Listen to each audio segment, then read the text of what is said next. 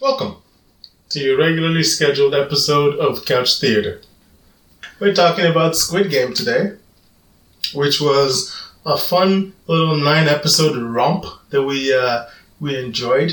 A little too fast. Um, well, it wasn't too bad. We didn't do it in one sitting, so I call that a win. Two sittings. We did it in two sittings, two episodes on the first sitting, and then seven episodes on the second sitting. You know, you give it a little taste, see whether or not you like it, come back for more, you get all Wait you for the buffet. Yeah, yeah, it's perfect. That's how things is. And to do it on like a vacation too, where we're supposed to be like out in the woods, or not in the woods, but you know, out in nature, enjoying life and getting away from technology. Then we just spent several hours watching a TV show. Is that is 21st century? A depressing, depressing one at that too. Yeah, yeah. There, there probably is something to analyze there, but let's talk about Squid Game. Yes. Um, I don't know what we should tackle first. Hmm, do you want to do a a light? So let's just jump right into it. Uh, do you want to give a summary of uh, these nine episodes of Squid Game? Poor people are used for entertainment in games that are childish, childish in nature, uh, but end uh, up with a life or death situation. Mm-hmm. Yeah. You know what? It would be pretty good if we like actually spent time to write like a one minute snappy and like witty summary of something. But I prefer us just like in the moment struggling to summarize what actually happened in an interesting way. I would say Hunger Games meets Battle Royale meets Parasite as Victor Von Doom slash Amon uh, From from, Legend of from Korra. Legend of Korra uh, does stuff. Also, there's a cup, I guess. I think that's a so. I think that's a pretty good combination. What do you say again? Mhm. Parasite. Parasite, Battle Royale, and uh, Hunger Games. Uh-huh. I guess you can take out Hunger Games from that. It's just Parasite and it's Battle Royale. Okay. Yeah. We'll we'll squeeze that Amon thing though. Yeah, the, he The, looks like the Amon. equalists. equalist, and he's all about equality too. Yeah. You know, this is a free and democratic blood game. Mm. Yeah. So I guess as a general statement, Mhm. how does it compare to other movies that are similar? it's very different. So something like the Hunger Games, and I'm speaking specifically of the first movie. I haven't really watched the other ones. Well, I have. I just wasn't paying attention. Those ones don't really delve into. It, those ones are more about the game. Like Hunger Games is, you know, it's it does some background setting of like the districts and sort of the class inequality that gets people here. But it's really about the game and Katniss and her her two boyfriends or not her boyfriends or whatever is going on. I, I honestly forget the plot of Hunger Games completely, but you get what I mean. A lot of that movie centers, and I assume the TV show, oh, sorry, the book, centers around the game itself. Same thing with Battle Royale, from what I remember. That has been a really long time, but a lot of that movie is focused on the game they're playing. Um, and Squid Game, I was expecting some of that. I was expecting a heavy focus on the games they're playing, a heavy focus on subterfuge and like intrigue between the players, and there definitely is some of that. But there's just a, there's also a lot of like ruminating on, you know, the human condition, Mm, yeah. and that's for lack of a better term, um, which was surprising in a good way. So yeah, I liked it. I think one element that helped it stand out uh, towards these other movies and, and uh, TV shows would be that uh, it didn't define the players by age, really. It defined the players by desperation, right? Yeah. It only took players that were desperate enough to take it, and it didn't force them to. It adds a whole layer of dimension, I think, to introduce different types of characters from different settings, from different backgrounds, uh, and they get to play because the the idea is that it everyone is free there to to be there. Uh, it adds a whole new layer to I think the the concepts of the game. It's like you know when you find out for the first time that you know what you can actually kill people in your waiting room or in your Yeah. in your sleeping area, right? It I don't I don't know it it takes it on to a whole no- another level. I would say. Yeah, the, honestly, I thought that that part was tamer than I was. Not that you know, killing a bunch of people is by any means tame, um, but that part was tamer than I expected it to be. Which is Mhm. what I was saying when I, I thought there was going to be a lot more like player versus player intrigue. So I thought like that was going to be just a, a big thing from the start. But I, I do prefer the way this show takes it Mhm. because, okay, this organization I don't know what to call them. Let's call them the group of whatever. I'm not gonna call them anything because I can't think of anything polite to say. um, but this organization is, you know, for all intents and purposes, doing a terrible thing. But you know, there's some ideas of not terribleness in there. Of like, here you get the chance to earn something, you know, and make something of yourself. Um, I would say that the idea that you can back out of the game is great and all. Only after you know that you're gonna die. Because okay, let's back up a bit. I think that what what differentiates this a lot from again a lot of other similar concepts is that all the players are complicit. They're not just victims like Hunger Games. They are victims. Like, uh, yeah, I mean they volunteer as tribute and whatnot, but you know they're in a society that that you know forces forces this upon them. No one really wants to be here, and Squid Game, no one again really wants to be here, but they're all here by choice. They all had an out, they left, and they all chose to come back. Now, you know, you can dive into like how desperate the situations were and whether or not it was really a choice and all that, but they did choose to come back more so than any other rendition of this sort of concept I've ever seen, uh, except the first group, which when everyone first realized, oh, they're going to kill us, that would be like a little X mark I would give against this uh, not so benevolent uh, organization. I'd be like, yeah, you probably could have told them about the fact that you were going to kill them before you started killing them. It's there in the fine print, rap. Eliminated. yeah, they kept saying eliminate. I'm like, yeah, you, you keep saying it like like as though that word's supposed to mean something, but it's a lot of games in this world. Elimination is not death. yes. um, I, I suppose I, I do want to talk more about how p- the concept of free will in it and how people were brought into it and whether it's actually a fair thing. But uh, another aspect, I suppose, that kind of made it a, stand out a little bit more was uh, the the childish games. Yeah. The the idea, like in other in Hunger Games, right? If you have survival instincts and stuff, you're there's a chance, right? There's a there's a chance. But with this, it was like, here we're gonna play a childish game, and you know what? There's it, there's some randomness to it, you know, like oh, you have to carve out an umbrella from this piece of maple toffee cracker or whatnot, right? Yeah. And another person only has to carve out a triangle. Like it, it takes a childish game and then adds a life and death situation to it, and that makes it very I don't know twisted. Yeah, it is twisted and very messed up, but also I don't know if this is just me. I find it very um, poignant, if you will, um, because it's arbitrary, right? That, that- that's the Yeah. problem with children's games. The, the rules are arbitrary and are completely unfair and just messed up in a whole bunch of ways.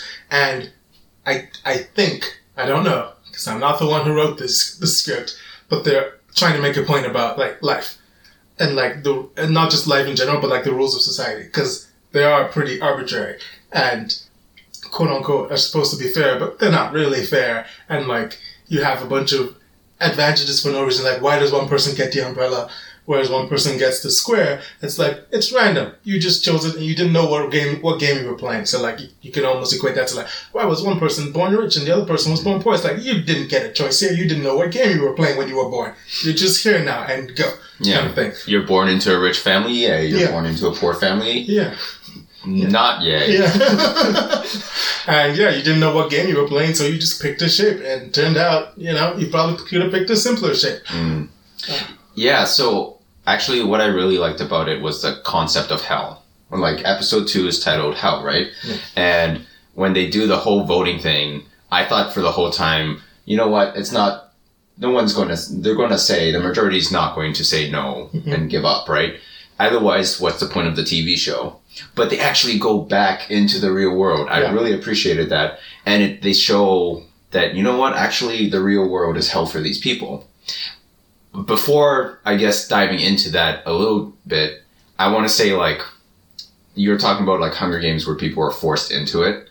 Um, there's a sense of just a there's a simple view of like class of like basically poor people or those under or victims and then the high class or or bad people. Yeah, This- professors. Yeah, Uh, the VIPs, right? Uh, but in this TV show, the the VIPs are still bad, right? Yeah. They're still absolute jerks, but there's a sense of complicit that the poor people have, right? Yeah. It makes it a little interesting. So basically, the actions they've made in their past and external factors as well that have happened to them have put them into a situation in which there's no winning winning solution in life, right? There's no way for the there's no way for the main character to solve all the problems he has about his daughter going to the USA, about his mother having diabetes and all this stuff. There's completely out of his control. Yeah.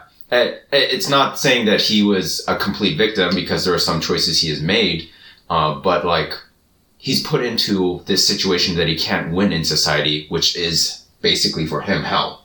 I would say to add to that, so I, I think this applies to the lower class, like people with debt. They're all complicated, like they've bought in to you know the game. That's why they're implicit, but also the system, society, mm. right? And we can see that from the beginning. Ji Gihun is a gambler, right? And you know he makes some money, but like the person who goes around gambling when they don't have a lot of money to begin with, you know, I'm not gonna comment on like your life choices or how you got there, but I'm gonna say probably this is not the best thing for you to be doing. And he makes a lot of he makes a lot of choices that you, you see that yes, this guy is a victim of whatever uh, society and that culture or whatever you want to say, but also he's not helping himself out here. Like he he is in some way like he has habits and tendencies that lead him down this route, and that's why I also really appreciate uh, the friend from neighborhood because he's someone who's been lucky enough to get out, sort of escape the mm. system and like hit that American dream of he's gone to the great university, he's got out, and even him can still fall back and like that's not enough. I mm. like yeah. So yeah, I really appreciate what I didn't appreciate to get Khan was actually the VIPs because I understand what they're going for. These are like super corrupt, you know, just like there's no redeeming quality to these people, but I don't like that. I mean, it was pretty whatever. It didn't really affect my enjoyment of the show, but I was like, you've you've gone to so much trouble to show like the nuance with all these like uh, these players, and then your bad guys are just hey, extremely bad actors. this is good. Th- Those guys are not good actors. Just a tip. If you're ever watching an Asian movie that features Caucasian characters, they're always the worst acting you've ever seen. Yeah, that was that was really bad. Like I can do a better job acting bad. Um, I'm gonna just say they did not have good direction, or maybe they're not naturally actors, or whatever. I don't want to knock someone on their craft, but that was bad. Uh, anyway, I guess we get a little bit of that with the the old man. We can get dive into the old man a little bit later because I definitely have some thoughts there. But I didn't appreciate that part. But I definitely appreciate you know so the complexity of low class and the situation there. Yeah, I want to challenge the nuance of the VIPs a little bit later because because of the old man. I want to just circle back. It makes the game definitely makes it explicit, more explicit uh, how these characters are the players are actually kind of complicit in it, right? After the first game, they have a chance to quit and they do, but they all come back, but they all know the rules that there are going to be rules where you're playing a child's game and other people are going to die, right? Yeah. If you might be betting on yourself that you survive, but you're going into a game that may involve you killing another person. Yeah. And they go into that, they play tug of war. After tug of war, it's for sure like you, a minor pushback I'll give there. The same way I said when they played red light, green light, those people did not know elimination meant death. yeah, When they sign up and come back, Yeah. they assume they're playing games that they can die. Not that they're going to play games in which they will actively be the cause of someone else's death. Hmm. So that's a little bit of like a, once again, you're not giving these people all the information they need. And of course, this is for the entertainment of people watching, etc., etc. But yeah, just a little bit of like, yeah, yeah. you're not quite following the policy you're saying you're following. But yeah, after the tug of war, like you literally pushed somebody, well, not pushed, pulled, yeah. pulled somebody to their death. Um, and like they're doing this aware that because they want the money and they, they have the option still to quit, right? They still have the option to quit, but they go through with it because that's what they want, right? So similarly, they're in, they're not as guilty, of course, as the VIPs, but they have been complicit and active, actively killed some people. Yeah, absolutely. I think uh, everyone involved in that is complicit. I initially did not enjoy. I still don't really enjoy the subplot of the the organ harvesting and the cop, etc. I didn't enjoy the subplot so much as in the subplot being the police officer.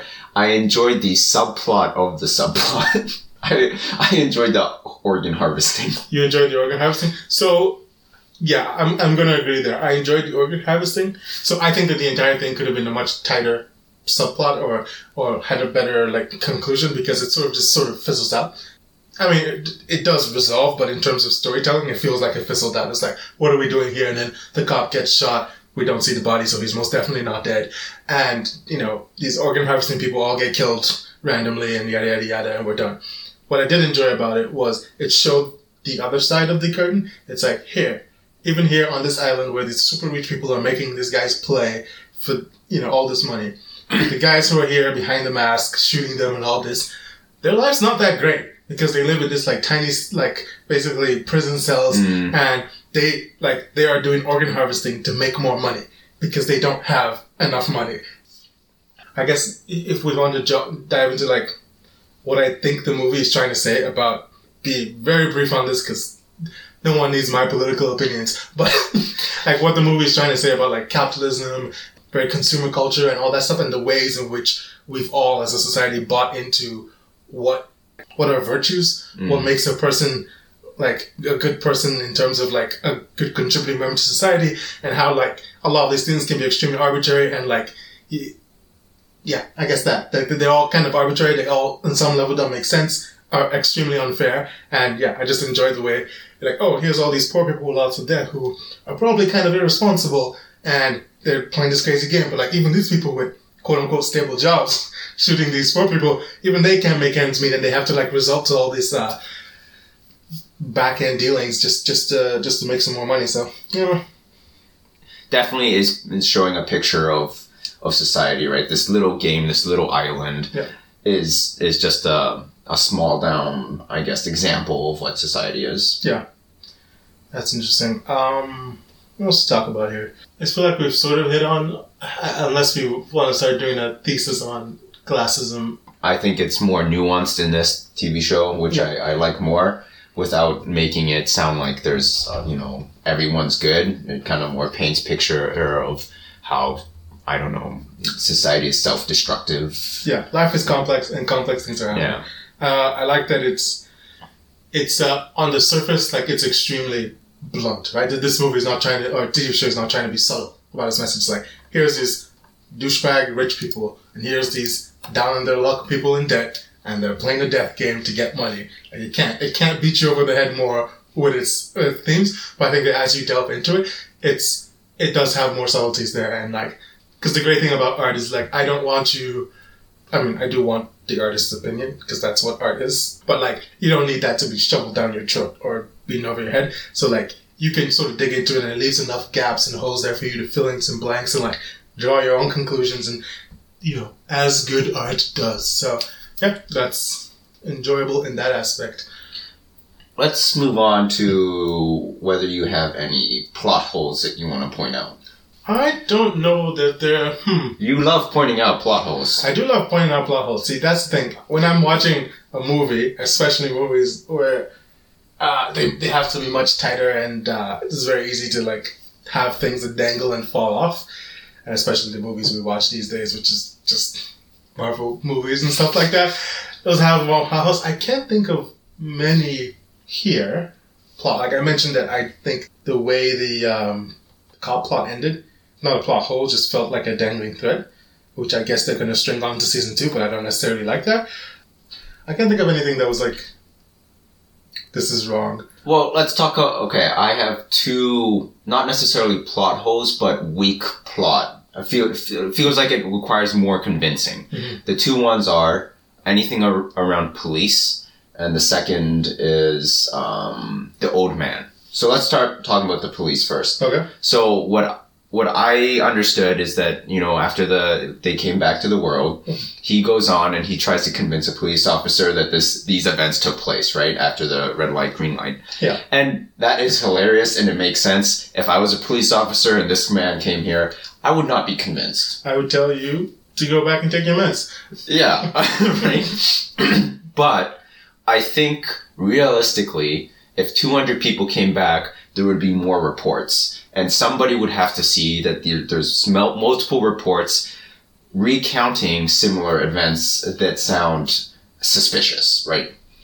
I guess I can see that. So that to me, I, yeah, I can see that weak plotting, but I can also easily justify that within the context of the TV show and say that a lot of these people are probably not the kind of people who would ever think to go to the cops for anything. Uh, and so, you know, some of them are outright criminals, Mm-hmm. and so they would just wouldn't care. And they probably, I would assume, live in different parts of Korea. Yeah. So, you know, maybe there were a couple of people who went to the cops and it's just like random blips Mm. here and there. And the police, I guess, if they don't file it onto some They don't take it seriously, then it's never gonna, Yeah. never gonna see, oh, someone said something similar over in another place. It, it's also possible some cops are bought. I would say. I mean, absolutely, with this kind of massive enterprise, there have to be people who are bought. Similar to that, what I think is also not a plot hole, but might seem like a plot hole, is that this is going to be extremely bleak, bleak and cynical, but like you know, 400 plus people disappearing every year or every half year or whatever to play these games and like basically killing 400 people every year. And they're like, that's crazy. How would no one notice this? I'm like, yeah, I believe that. I believe that you can pull 400 like down on the luck people off the streets and no one would notice every year. Does, does not in any way go past. I don't even need to suspend my disbelief right now. I'm like, I believe that could happen in the world, so no problem. Okay. I'm going to continue with my cop though. Because even if, like I said, I don't think it's a plot hole. I just think it needs more convincing for me, so that I call Yeah. it a weak plot point. Yeah. The police officer. Like, The brother? I just feel like he did not take the most common sensical steps. Oh yeah, he, okay, yeah, I'll, I'll give you that there. He, he went really vigilante very quickly for no reason whatsoever. You're not Batman. Yeah, By the way, there's a Batman trailer. But you're not Batman. by the way, there's an Attack on Titan trailer. You're not Eren Yeager. like, even at the very beginning, at the, the docks, right? You could have taken a video and then sent that, and or like write a, maybe a little bit more descriptive text.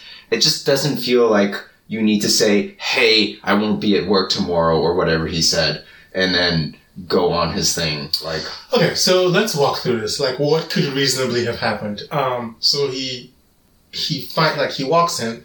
Actually, I actually thought, as an extremely random and small point, that the cop who was taking the report was actually extremely reasonable.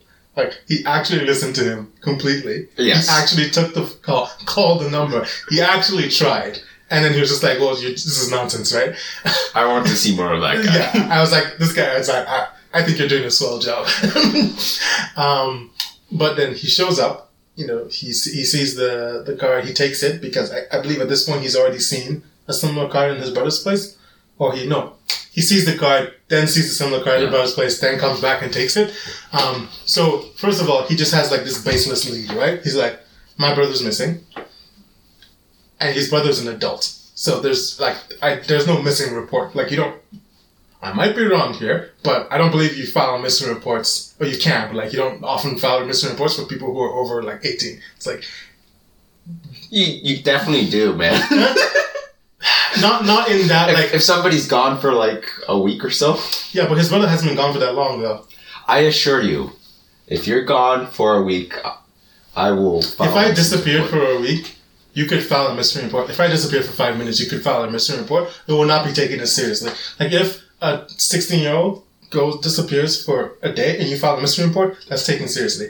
If a 25 year old goes for a week and you file a missing report, it's not taken as seriously because they're an adult and adults do random things all the time. They go guess. and like. So I'm not saying you can't. I'm saying it is unlikely that the missingness of his brother is top of the list for anyone at this moment. Okay. So he's doing some rogue investigation because he's a cop, and I can believe that he's like, you know, trying to figure out what happened to his brother. And you know, since they don't give us anything about their relationship other than he gave him his liver or kidney once, then I can fill in lots of blanks that would allow me to believe this. By the way, side note: when I'm willing to fill in blanks for you, that means you're writing a good story. When when you're writing a bad story, I'm unwilling to fill in blanks for you. That's because there's too many Yes, blanks. because there's too many blanks. Um, So then he he takes the card and then he's like, okay, let's find out what's up. So he follows the guy, and then he sees them pick the guy up. And he just sees the guy go into a car. He doesn't see the gassing or anything like that. So nothing suspicious has happened yet. He's just following to see what happens. Then he follows, and then they're going to docks and like getting on a ship. What's he gonna do? Go back and say, hey, there might be some suspicious activity. Mm, Then you need to get a warrant and go up the chain. It's a good chance this just gets blocked completely, right? Yeah, I guess yeah, because from his point of view, you're right. It, he doesn't know if it's an abduction. Yeah, It- he's just following. which it actually isn't. But yeah, and he doesn't see the red costumes. I Yeah, guess. he doesn't see any of that. He just sees some cars going, and it's like a little bit suspicious, sure. But like, even assuming that all the VIPs don't haven't brought enough people to completely shut down any investigation there, I don't would like a judge give a warrant to like seize one of these ships or go to their island. Like, I don't even know if he has enough grounds for that. Well, but I guess uh, now I'm just being a stickler. But I'm gonna go through with it because it's too late. Yeah, You're in the boat. The, the cars are off. He goes into one of the cars and pretends to be asleep. Mhm. Right. At that point, that is a good time to take out your phone and say, "Captain, I think we have a situation. It seems like." There are hundreds of people in car, all fast asleep, and some weird people in red costumes are like taking their yeah, abs- you're right, absolutely. The moment he sees all of them, assuming he still has service, because apparently service is a difficult thing to get in Korea. Well, he's still pretty close to the island. Yeah. To the land, not the island. Yeah, so like, yeah, I agree with you there. The moment he sees that, even if he's going to keep going, he should immediately call this in and say something. Yeah, I agree, because there's now a bunch of cars with like over 200 people who are unconscious. This is, we are now definitely in sketchy behavior territory. Also, instead of like going onto the boat, you could have pulled out from your bat belt, uh, the, your bat utility belt, a GPS tracker. Just stick it on one of the cars. Yeah, I, I often walk around with a GPS, a sticky GPS tracker, so I don't see why he couldn't have done that. Yeah. oh man, you need a utility belt at all times. Yep. Just you never know what you're gonna need. Sometimes you just need a grappling hook or shark repellent. Yeah. no, yeah, it was. It felt weaker. I'm not going to say it's a plot hole. I think I'm just missing a couple of things. No, I, I, I you've you've convinced me. I think it's not like hmm, I don't know if it's big enough to call a plot hole. Yeah. Yeah, but I think that there's definitely some contrived script writing that gets him into the situation. A, a little bit. Yeah. It just requires a little bit more detail. I think it could have been done better. But uh, the second one, your favorite. Oh yeah, so I absolutely freaking hate the, the plot twist at the end of this thing with the old man turning out to be one of the old people. And he's not really a mastermind, I don't think. I think he's just one of the people. I guess since he's the, he probably is the one who owns the island and stuff, so I guess he has more of a stake in it, but where to even start? Um, I'll stop you right there. Mhm. Definitely, I think he is more involved than we realized because he knew all the games. did he, He know was- all the games? He was surprisingly helpful. He knew what to do for tug of war. He That's it. mar- the marble the marble game. He was looking for his house. Okay, so His the whole thing was designed based off Yes, of where so he lived. that one was designed based on where he lived. I'm willing to say he didn't necessarily know the games he was going to play ahead of time. Because why did he pick the star instead of the, the square? You know, and like doesn't matter if you know you're about to play red light, green light. Like you can still flinch and stuff like that. So I don't, I don't think he went in with really that much of an unfair advantage. And just because he knew the alleys doesn't change anything about playing marbles. Like Alice had nothing to do with playing marbles. No, He no. just knew how to play marbles. Oh, I guess by mastermind I mean like he, he was more involved in the process of, of designing the games, whereas I think the other VIPs Yeah. seem to just enjoy it. They I just they just more- show up and watch, and he's like basically someone who manages the games. And one of the VIPs who does that Yeah. with the front man probably doing most of that work, but Yeah. uh yeah, back to the the twist. Okay, let's back up. What is a plot twist supposed to achieve in terms of writing? In my head, a plot twist is supposed to reframe something. You're basically saying, "Here's all these things that you've been seeing, and now I've revealed this information that completely recontextualizes." Everything relevant to this thing you've seen up to here. I would say what a plot twist is not is not a lie. right? No. And so you can't have a plot twist that completely undermines the whole story that you wrote without any foreshadowing, without any contextual thing that makes it make sense, right? Yeah. You can't just be like, oh, the good guy was the bad guy the whole time. And, and then it just doesn't make any sense based on what we've seen. Yeah. Um, yeah. So, yeah, you're right. It definitely should not, you know, break your story, and it should change something about the way I'm viewing the story. Like when I go back and watch The Sixth Sense, for example, I'm like, oh, this was obvious. There were there was foreshadowing for this. I'm viewing everything much differently now that I know what the twist of that movie is mm-hmm. than I would, you know, going through it the first time and not realizing that. This plot twist in my head, and maybe you think differently, accomplishes nothing because you flip it and you're like, oh, he's one of the VIPs. And then I think, A, what you've done is robbed me of the emotions I felt during that marble scene, which is bad. And then B, changed nothing about the way I see the old man. Because he's still just an old man with dementia who just wants to play some games and have some fun before he dies, which is what he was the entire time anyway. So why did you do this? We might have to rely on season two for some of this. I, I wouldn't say it was nothing though, because the one thing it did bring was nuance to uh, the high class, right? You were talking about earlier how the high class are just a bunch of jerks, which they are, incredibly simplistically are, with the exception of the old guy now, because the old guy, you know, ha- he talks about how like the unhappiest people or whatnot are both the richest and the poorest, right? And so you're you're getting a glimpse into his life. You're not you're not saying he's a good guy. You're not saying he's you know redeemed of anything he's done, but you're understanding that there's a nuance to him, right? Similar to how these poor people and desperate people have two sides to their identity, you know the natural human side and the desperate side that's willing to do anything. He is a rich person, which, much like the other ones, has this affinity to see people die playing child games, but has desires ultimately um, to have, I, I guess, enjoyment, happiness, and, and and ends up joining in on that death life game to seek for it, right?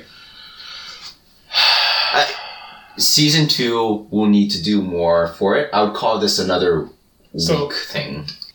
the reason why that doesn't work for me, you're saying season two will do more for this, because I absolutely do not want a season two of this.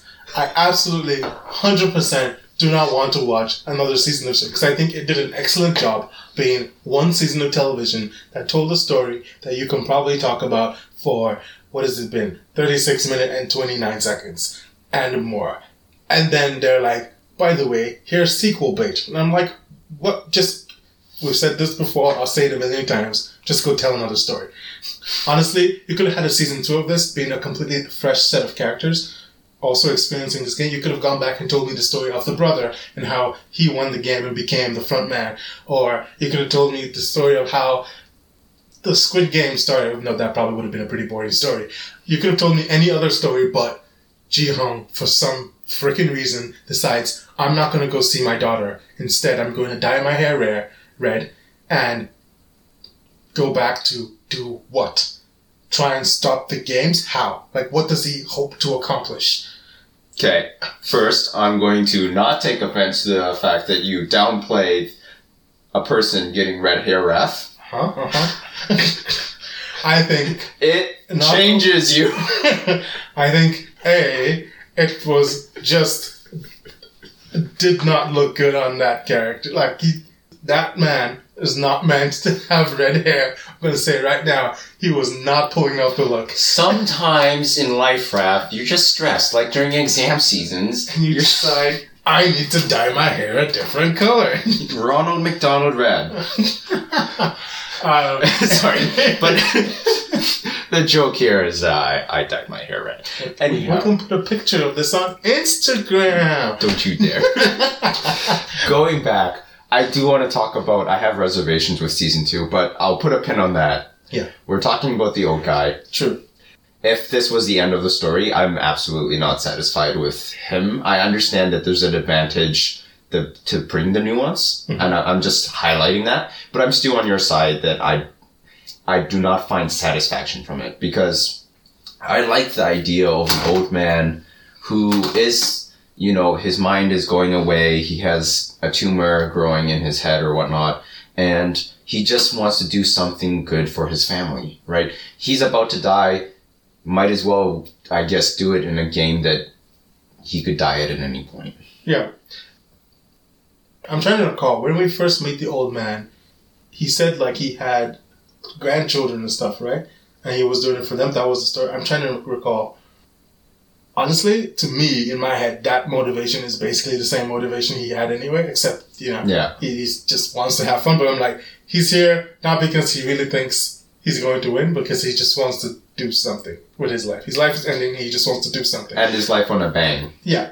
Um, so th- that's why I just like it. And it really, really robs the emotion out of episode. The The one marble. with the marbles one. Because that episode was so good. And like it hit me in all the feels. I almost cried. And then I get that's that's the annoying part. It's like I almost cried and then you get to the end and I'm just annoyed. I'm just like, what? Like why? Why is he still alive? Why?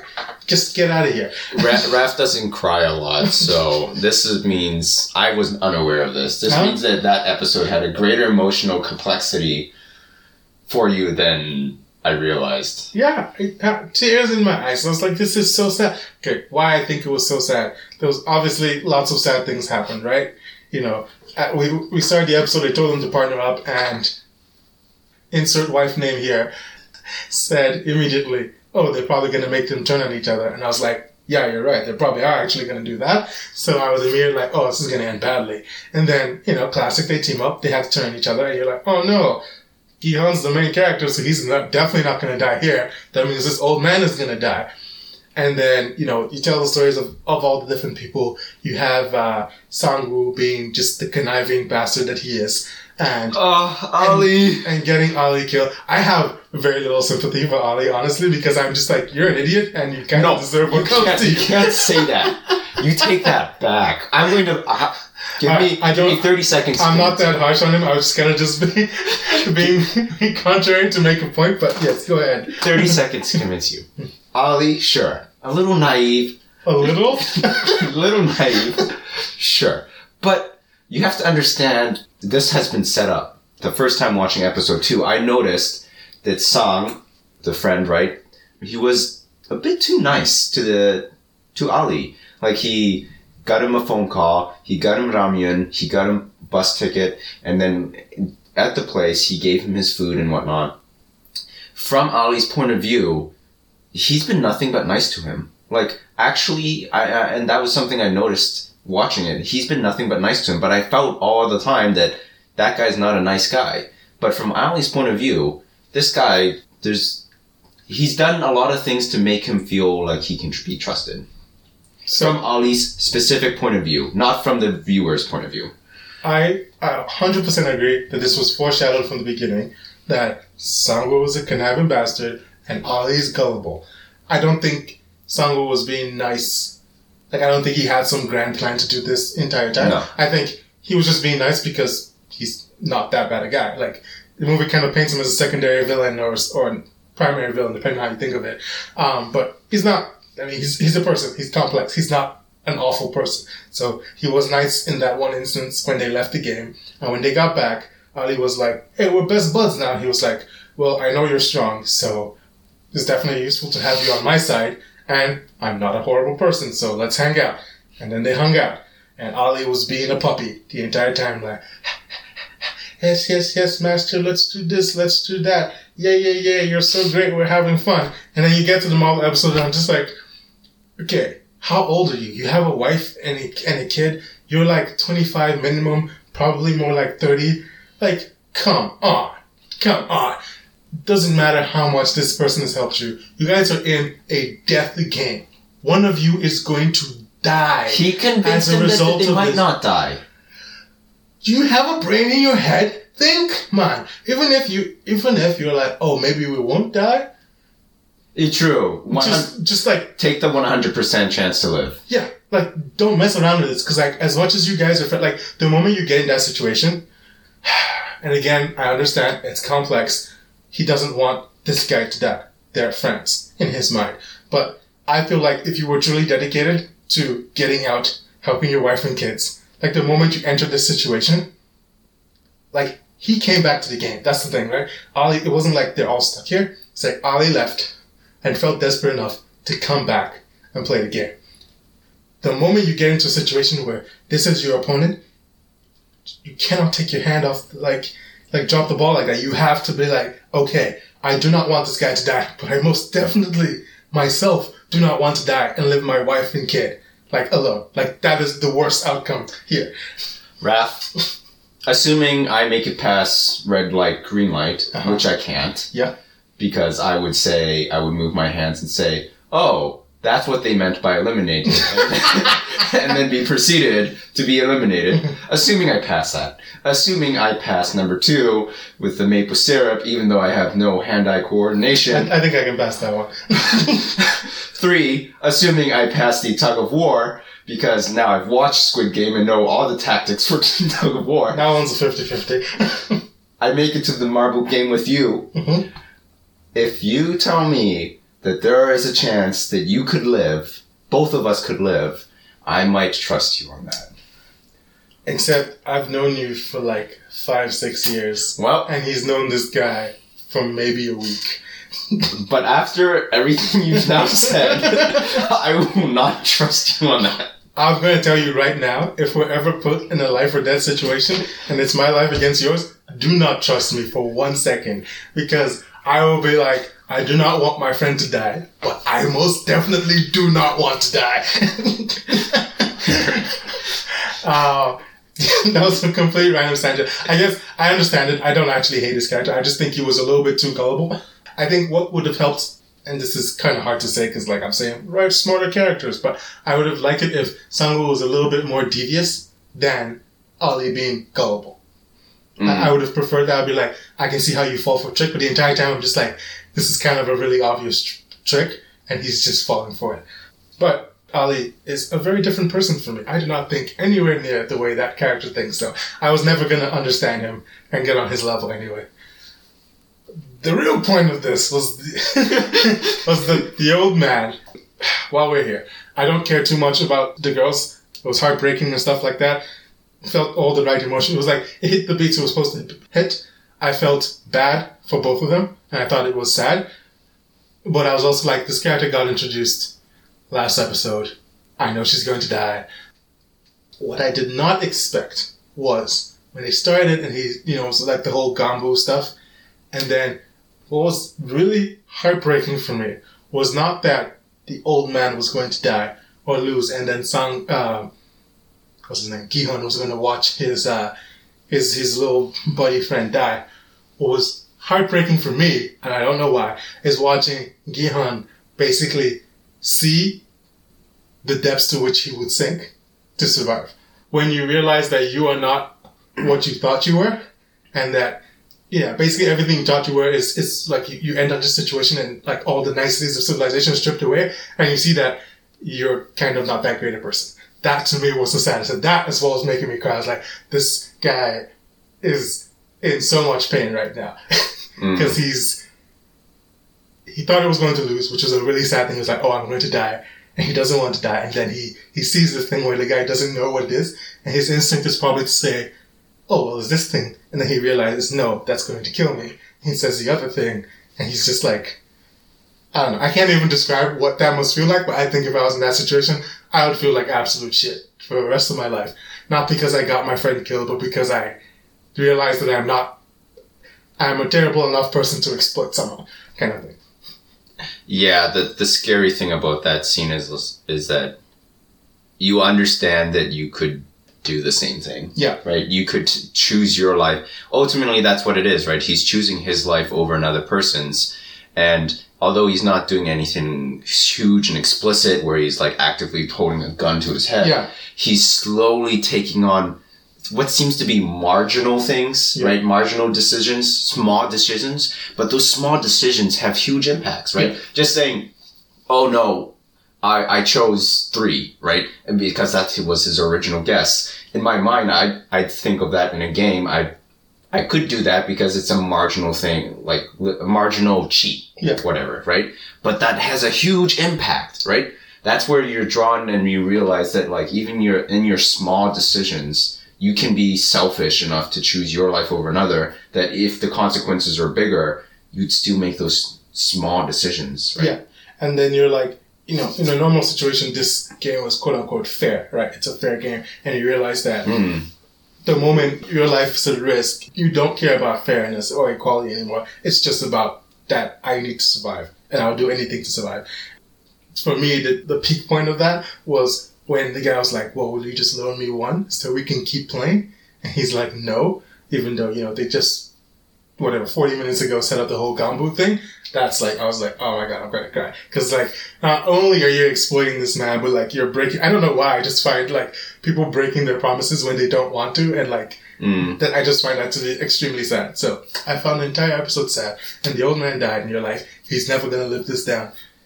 And then they bring the old man back, and he's just angry, and I, I, I don't care. I, I agree. I agree. Um, I think that they could have whatever nuance they wanted to accomplish with the VIPs and all that. All of that could have been accomplished without robbing that. That's why I specifically dislike the choice to bring him back. I, I agree. I foolishly, naively, like Ali, like Ali, I naively hope that season two will bring some sort of reconciliation for this and and Yep. give I the mean- payload. I'm extremely skeptical, but you know, if it's a, it might just be another great season of television, and Yeah. completely like wraps up and like changes everything. I'm like, oh my god, it was so smart all along. I liked basically all the characters. So here's the thing, I, I liked what they were like. I almost liked them as sort of caricatures. Like I wasn't invested in the lives of these characters. I was like, oh my god, I really want Gi-hun to get out and be his best self. But I, I, I was invested in them as more of like archetypes Mm, than like on an individual level. yeah, which is why I don't necessarily need a season two of watching Gi-hun again because I'm not invested in his him personally. I'm, I was just invested in like this kind of person in this kind of situation. Mm. What do you think about Sangwoo though?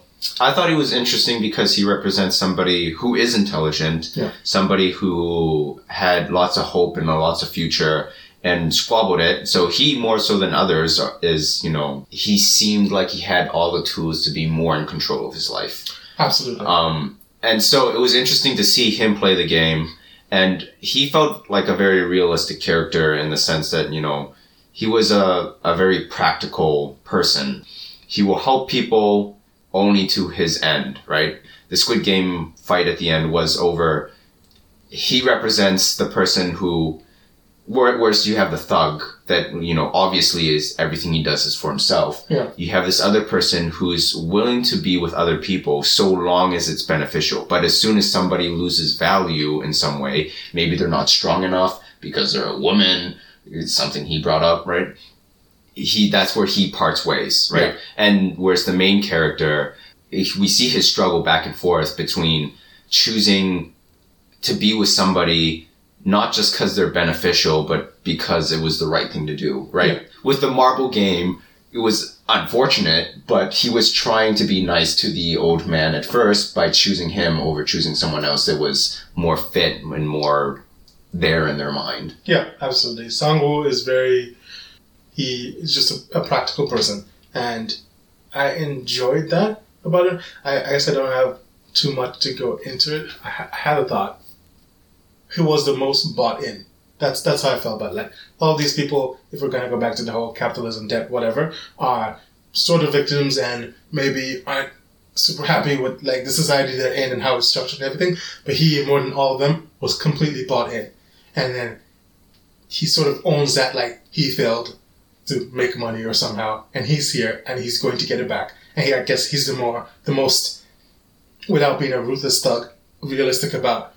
Yes, this is what it takes. I am here. You know, I'm going to go to university and I'm going to get uh, get the degree I want. I come out and be like, oh, that's not enough. Well, I'm going to mortgage my parents' house to get the money Mm. to make the deals I want. Oh, that's not enough. Well, I'm here now. I'm going to win and get the money I want. Um, so he's sort of willing to go the extra mile and like do whatever, whatever, whatever it takes. He's not going out of his way to be a or a jack.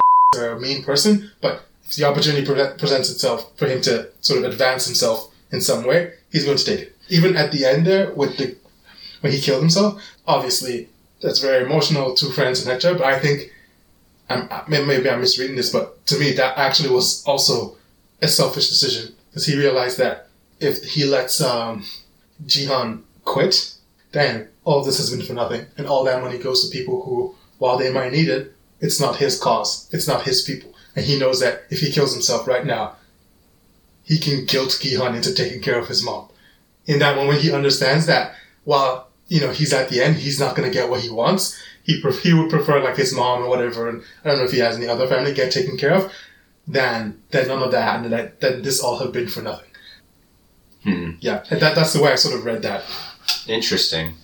Yeah, I'm not sure how to take it because I felt like it was a fight over their friendship a bit too. So I kind of interpreted it as he's on the brink of death and he realizes, I guess, that his friendship does matter.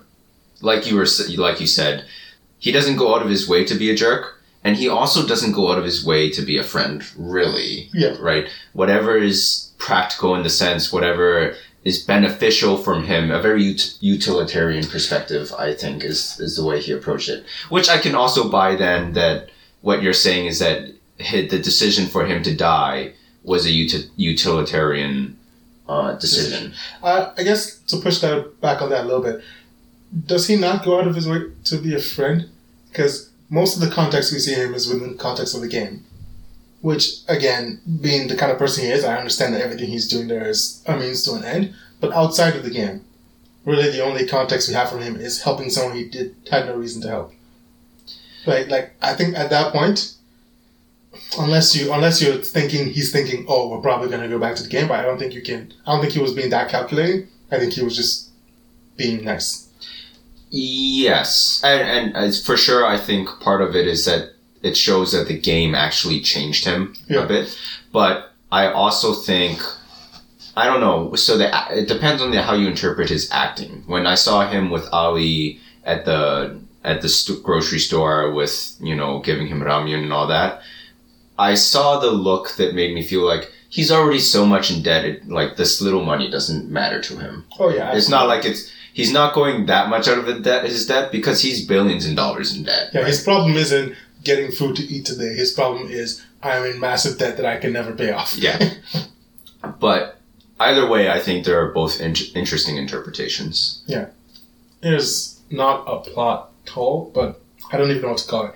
Say the female character, the non-emo female, Yeah, the less the less emo emo female character. Scythe the pickpocketer.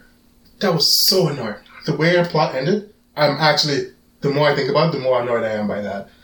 Obviously, she was she was never as important as the other two, and was like it was always going to be their story. But I was like, let her go out in a reasonable way. Like, what the hell is this? They shot all the glass, and one of them just random. Like, that is such BS. like she just got past the game. Like, even if she had died in that game, that would be fine. But it's like maybe if what's his name had pushed her off, honestly, that would have been better. And then you can go into that final conflict with him sort of being like them really being uh, against each other. Because how it turns out is she gets through and then gets a glass through her gut for no reason whatsoever. Actually, just out of the blue and completely random and makes no sense. And then he kills her again, in my mind, for no reason whatsoever. Because I don't see why he would get out of his way to kill someone who's basically dying. Like, she's absolutely not a threat in whatever game they're about to play. Like, I don't see why he would decide to, like, kill her and stain his hands there. Like, that doesn't seem to me like who Sang-woo is. Like, why would he go out of his way kill someone who was absolutely not a threat and was probably going to be dead in the next hour anyway? Let's. All right. I'm gonna go from this perspective. I'm Yeah. gonna say that I don't like the mirror thing, the the glass thing, but I liked the plot. So the plot that you described, or the plot that I found interesting, was that there's three people left. One of them is injured, and obviously there's a moment there of wondering who's going to team up with who, right? And it's kind of interesting to sit, think about, oh, there might be two players against one player, and one of them is slightly injured, and they're going to have to work their way to work together to fight, you know, Sangwoo. I thought that would be interesting, and then they kill her off, and I thought that was interesting uh, as well because, as he reveals later, Sangwoo says, I killed her because I was afraid you guys would stop the game. Not the most convincing thing because I don't think the side would ever stop the game, but I bought into it because it, it, by having three people, the dynamics completely go chaotic. I think right before things can settle, he has to do something. Sangwoo needs to do something about it. I just agree though that the execution of how they made her injured was poorly done. Glasses breaking randomly, Yeah. hitting her. Again, like I don't mind him killing her off. I don't mind her being killed off. I don't mind him being, you know, a mean person. My problem is the way it was Yeah. executed. It was like she got through the game, and then randomly she's injured, and so he's decided that again she was really at death's door. I don't know why he would kill her. I like doesn't even matter if they team up. Nothing she can possibly do will ever matter because she is basically dead. It's whatever. It was a minor thing. Yeah, fine. they would yeah. Um, what do you think? Well, let's finally get to this. I have some reservations about season two. Yeah. but I'm open to it. The reservations I have is whenever other movies or s- stuff that are similar to this tackle it, like The Hunger Games, they get into the whole government thing or the whole high class problem thing, and while they're these movies or TV shows have been good at handling the just the survival, the basic instincts of Small humanity. scale. Yeah, when you when you put it up and try to make it more epic, it's much harder to make it good. You start being like government bad or high class people bad, and they have money and weapons, and then you have the good guys, and they must do a revolution or beat the bad guys somehow with no money and no equipment, Uh, and then you get like. You get this apparently the smart guy who knows how to run a whole government and instill fear with people, create a little town of of water flowing and stuff. What movie are you describing right now? Hunger Games. I haven't. I don't remember anything past uh, the first movie, and I barely remember the first movie. In the Hunger Games, right? You have what? Snow, not Jon Snow. You have Snow, Yes, no. who apparently knows things. Yeah, he's one of the people who started Hunger Games. Yeah, and he's like he knows a lot about how humans work and function, and how to control fear, and how to control them and subdue them. I hope so. He's been running the Hunger Games for lots of years. And in the first movie, he has that presence. And then you know what they do in the last movie? He sets up a town. He sets up a town with traps. Sorry, I like towns with traps. if you step on here, we'll activate the the, the water. That's what he's always done. It's, he's, he likes to play games. He likes to run a government. That's the character. Anyhow, Yeah. so I'm afraid that Squid Game. Will become that. Yes. Hunger Games. Replace the squid with hunger and, and pluralize the game. Well, where I mean, we already saw that the VIPs. You you expressed this. The VIPs were not that interesting. I suppose the front man is interesting. The front man is a bit interesting, but limitedly. Yes. Like, I am interested to see, you know, how he got there. I don't think I need nine episodes of how he got there. Um, like I said, I don't think his brother is dead. Well, I think they, they wrote it in a way that's very convenient where they can decide, okay, we don't need this character to come back. Or they can decide, oh no, he only got shot in the shoulder and fell into, you know, rapid moving water. He absolutely could survive that. No problem. He just washed onto a bank somewhere. So they've given themselves that out where that he can come back or not. Um, I just don't know that I care. Again, I don't actually care about any of the individual characters, except surprisingly Sai, because I think sh I want her to be able to help her brother, kind of thing. So like, I actually, of all the people here, she's the one person that I wanted to. I knew she wasn't going to survive, but I wanted her to somehow get out and be able to do what she needed to do. Okay, I'm about to completely go on a complete tangent. oh no. This is why I am so. I guess what I really hated was the last episode. because everything else for me is great, and then the last episode just sorts of muddies things in weird ways. So, Gi-hun's character goes from this guy who I'm like, yeah, you're kind of a beat down, like down in your luck, but also, yeah, a gambler kind of.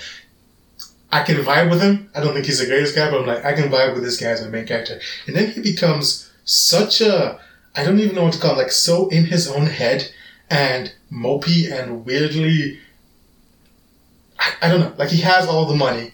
He doesn't want to use the money because it's blood money.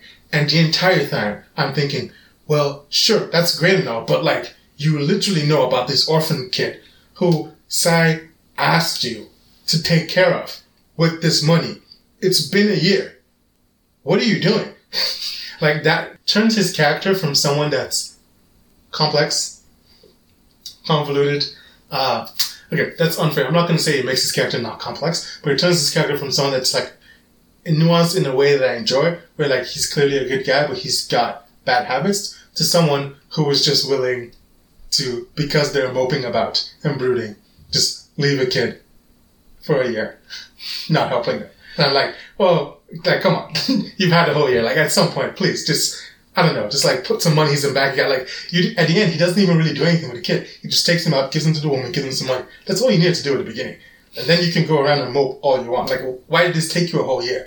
And he's, it, they almost frame it as though seeing the old man again revitalizes him to do something and go back and because that's how it is, right? He's moping about. He gets the thing. He goes to see the guy. Actually, this is where it starts annoying me because you know, obviously we get the review that the guy's alive, and I'm like, I don't like this. And then they play this game similar to how I think they're trying to do a parallel with um, the VIPs and him right now, where they're like, well, this homeless man who's on the street freezing, is he going to get help or not from anyone? If he gets help, you win. If he doesn't get help, I win.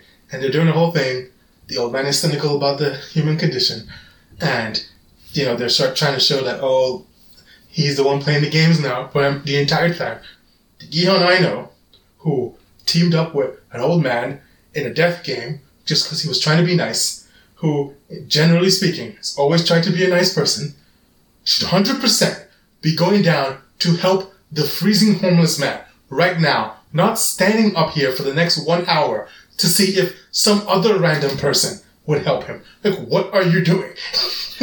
but the main character, well, the main character ultimately represents the person who does go out of his way to help people. Mm-hmm. But I felt like the whole story, he he does both, right? With the old man, he helps him. He chooses him to help him, but then we quickly also see him realize that he's going to do these marginal cheats to get the marbles back he was always kind of struggling between the two. I think between selfishness and, and well, I, I agree there, but like why I have a problem with it is because in one instance it's the survival instinct. It's he was trying to be a nice guy, and then it became about him surviving, and he you know crossed the line that maybe he never thought he'd cross. But then even after that, it's not like he suddenly became a different person and started walking down a dark path for the rest of the season. He's guilty about that, but he's still the same guy. He still is trying to protect Sai by the end, even though it would be in his best interest to just not care. He killed his best friend. He did not feel like he won, right? Absolutely. He so, felt like he lost. Eh, he was the guy who won all the billion billions of dollars, well, billions of wons, mm-hmm. and he still felt like he lost. He doesn't know what to do now.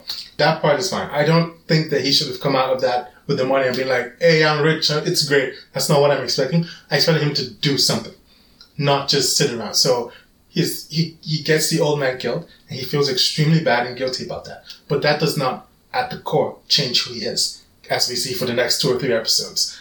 Because he still tries to be nice. He still tries to keep the team together. He still tries to like help people. And when Sango pushes the guy off, he's still shocked and like, why would you do that?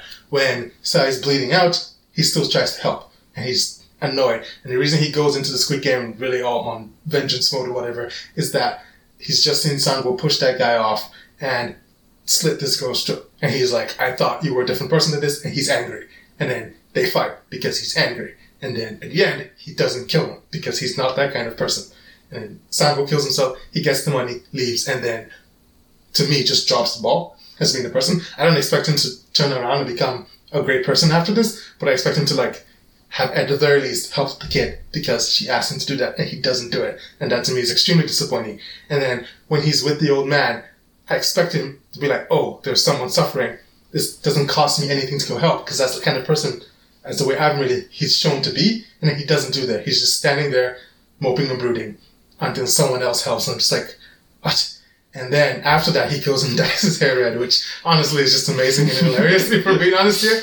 And then does the things he should have done so long ago and decides, I'm going to go see my daughter, which again, once again, he left the kid there for a year. And even though at the beginning we're supposed to believe he loves his daughter and wants to spend time with his daughter, had just been moping around instead of trying to like reconnect with his daughter. That one I can understand more because at least she's fine. It's not like she's in immediate danger or anything and he's feeling bad. The, the really sad brother, I cannot forgive. And then instead of getting on the plane to go see his daughter, he's like, oh, I better go be Tom Cruise and do Mission Impossible. Like, I, I don't know what he's trying to do. Like, to me, at the end, his character just became a confused. I'll give it the benefit of doubt. People are complex and they make stupid decisions sometimes, and no one is perfect. It is not, I'm not saying it's unrealistic. I'm saying it's frustrating in not a good way. I'm frustrated by his character, but I'm not really like, oh, darn you, if only you'd been a better. I'm like, why are you actually making these choices though? so, you use the word mopey.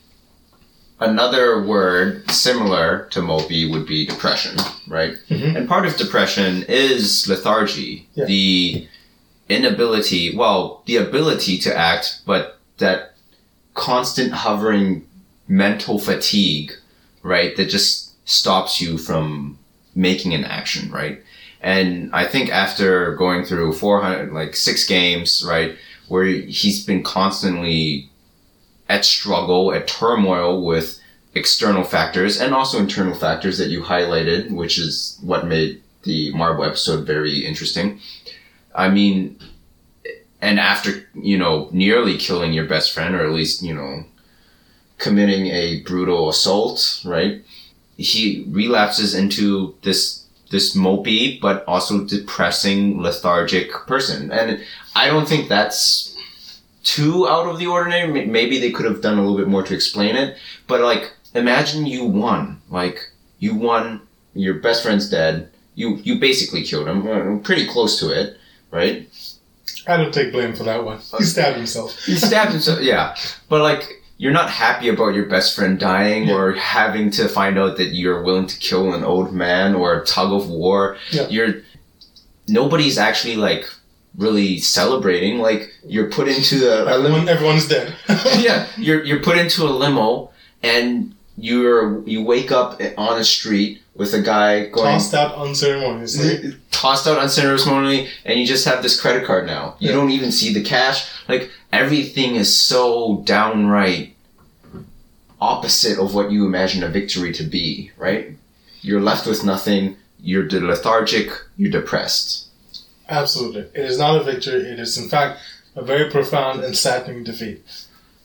And I understand that he would be depressed after that.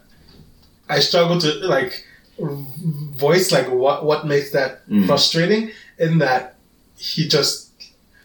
I think it's because the entire show has been showing me that he's the kind of person who helps other people.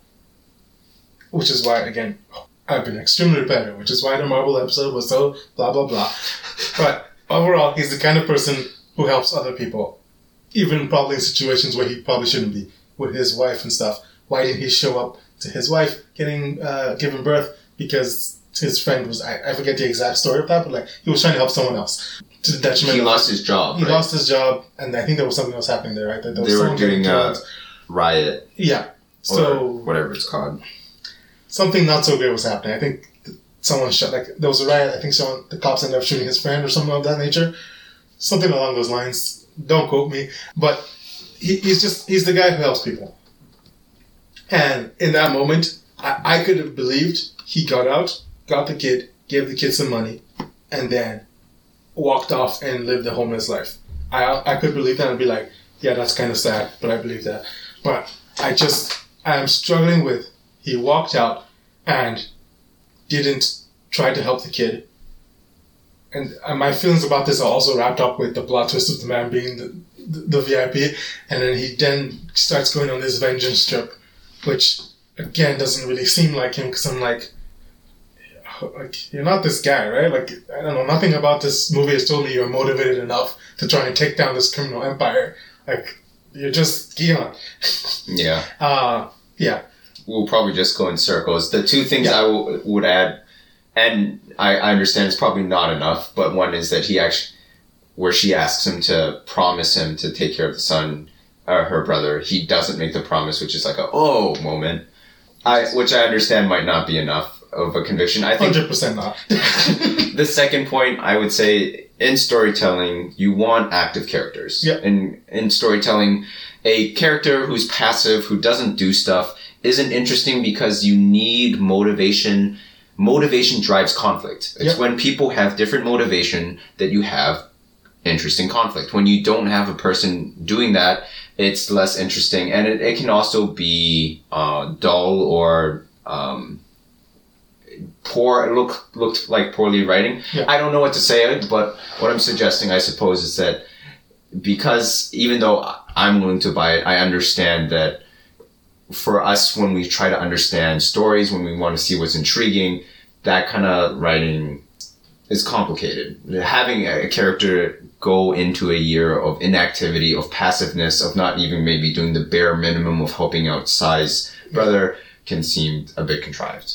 Or Yeah, I mean, it's not again in real life. People are passive. People don't do anything. Like it's a story, right? My criticism is of the choices made in the story. I hundred percent believe that a human being could just drop the ball and just fail.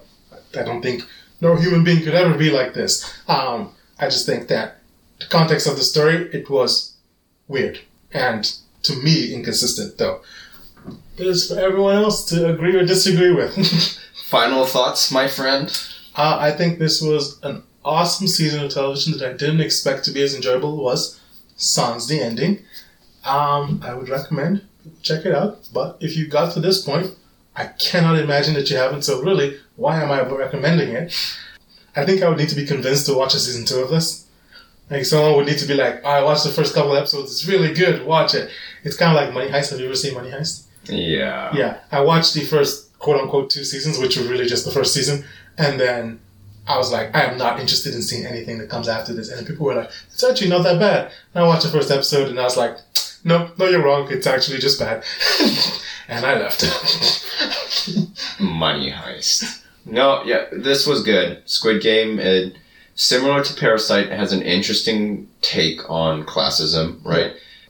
Well, it shows class differences, yet keeps the human condition more interesting. People are not just a, you know a bad person or a good person in every context just because you have more money.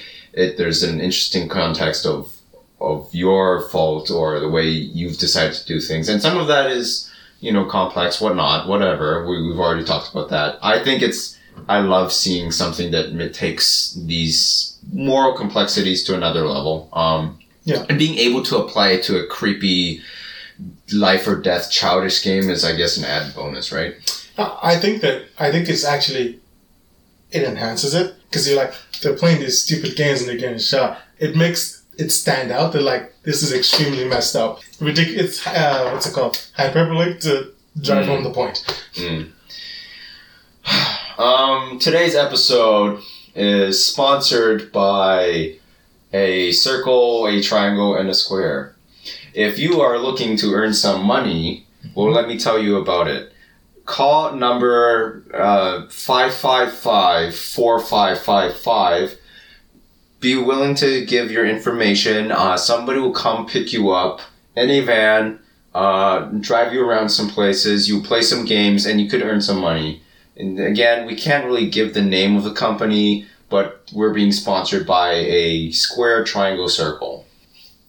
This has been your latest episode of Couch Theater. Be sure to give us a review. We really like that. We want to hear back from you. Yes, you, John and Mindy. We want reviews and ratings. Share us with your friends if they care about this kind of things. It's awesome. And other things. We're on the medias of social. We have the Book of Faces. We are there. Couch Theater or Couch Theater Podcast. One of those two on everything, including TikTok. Most definitely not TikTok. Anything but TikTok. I do not have the energy for TikTok.